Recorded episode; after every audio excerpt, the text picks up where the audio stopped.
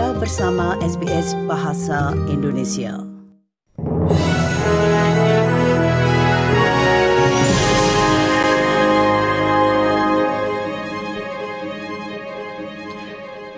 Berita selengkapnya.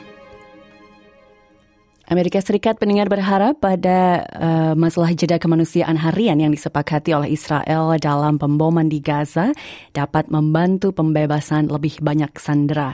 Israel telah menyetujui jeda 4 jam setiap hari di beberapa bagian Gaza Utara. Hal ini akan memungkinkan mereka para uh, pengungsi yang ada di sana untuk mengungsi melalui dua koridor kemanusiaan. Juru bicara Departemen Luar Negeri Amerika Serikat, Vedat Patel, mengatakan hal ini merupakan langkah awal yang penting.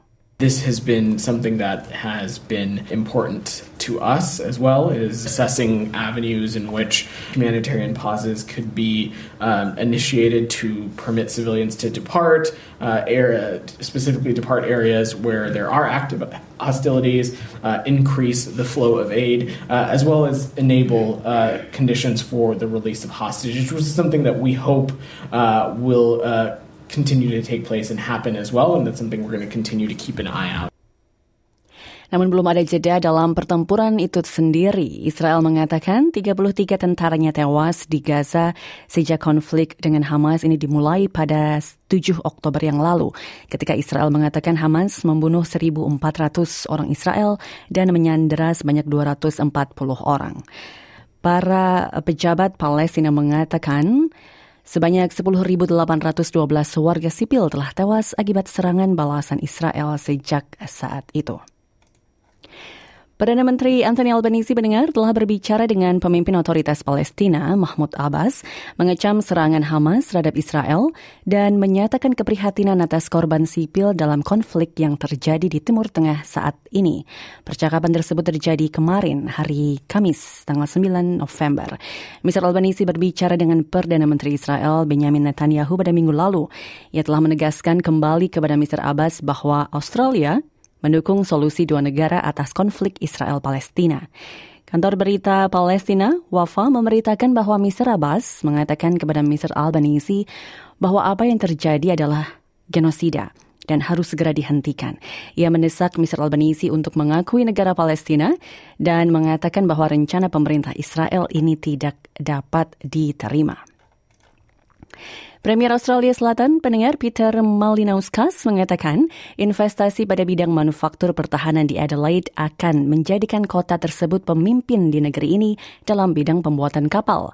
Hal ini terjadi di tengah dorongan untuk melatih ribuan pekerja pertahanan di industri di Australia Selatan, sementara pemerintah federal mengambil langkah besar dalam hal pembangunan armada kapal selam nuklir AUKUS yang telah lama dinantikan. Namun negara bagian ini perlu menambah lebih dari dua kali lipat tenaga kerja terampilnya yang saat ini ada. Dari 3.500 pekerja menjadi lebih dari 8.500 pada tahun 2040-an. Jika Adelaide memang ingin menjadi ibu kota pembuatan kapal di negara ini. Mr. Malinauskas mengatakan akademi baru akan dibuka di galangan kapal Angkatan Laut Osborne guna memfasilitasi pelatihan ini. The academy that is going to be built on this parcel of land here at Osborne will literally see thousands of young South Australians getting trained with the skills to be able to build the nuclear submarines and the surface, surface ships that are set to be built here at Osborne. Uh, this academy will be training up young workers not just to work on the AUKUS submarines, but also the surface ships. So this is a strategic investment from the federal government that demonstrates that Osborne is the home of the major naval shipbuilding enterprise in our nation. Ombudsman Usaha Kecil Nasional mengkritik tawaran Optus pendengar untuk memberikan data tambahan kepada para pelanggannya ini sebagai kompensasi atas matinya koneksi secara nasional dengan menyebut langkah tersebut tidak memadai. Perusahaan telekomunikasi tersebut mengalami putus jaringan selama 12 jam pada hari Rabu yang menghalangi 10 juta orang dan bisnis untuk bisa melakukan dan menerima panggilan atau menyelesaikan transaksi. Optus mengatakan akan memberi pelanggannya tambahan data sebesar 200 GB sebagai penghargaan atas kesetiaan mereka. Namun Ombudsman Usaha Kecil dan Perusahaan Keluarga, Bruce Bilson, mengatakan masalah yang dihadapi oleh usaha kecil yang menggunakan jaringan Optus ini belum tertangani dan menolak pendapat dari perusahaan telekomunikasi ini bahwa kompensasi kerugian akan berjumlah 2 dolar per hari. Penjabat sementara Perdana Menteri Richard Marles mengatakan Optus harus transparan terkait masalah ini. Well, obviously, questions of compensation arising out of the outage which occurred yesterday will unfold. What is absolutely critical is that Optus makes clear uh, to its customers, firstly, what has happened here um, and the way forward.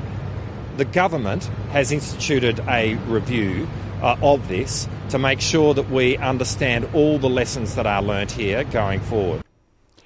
Perkiraan terbaru dari Reserve Bank menunjukkan rumah tangga di Australia kemungkinan tidak akan mengalami pertumbuhan pendapatan real hingga akhir tahun 2024. Reserve Bank mengatakan perekonomian Australia ini lebih tangguh dari yang diperkirakan, yang berarti inflasi kemungkinan akan lebih persisten di sepanjang tahun mendatang. Proyeksi mereka juga memasukkan kenaikan suku bunga lebih lanjut yang menandakan bank mungkin masih akan menaikkan suku bunga lebih tinggi dari 4,35 persen, yang merupakan angka tertinggi dalam 12 tahun terakhir. Produk domestik bruto atau PDB dari Australia ini meningkat sebesar 2,1 persen pada tahun keuangan yang lalu dibandingkan dengan ekspektasi pertumbuhan sekitar 1,5 persen. Di sisi lain pendengar, pendapatan rumah tangga turun sebesar 3 persen dan diperkirakan akan kembali turun sebesar 2 persen sebelum meningkat sebesar 2,5 persen pada paruh kedua tahun 2024.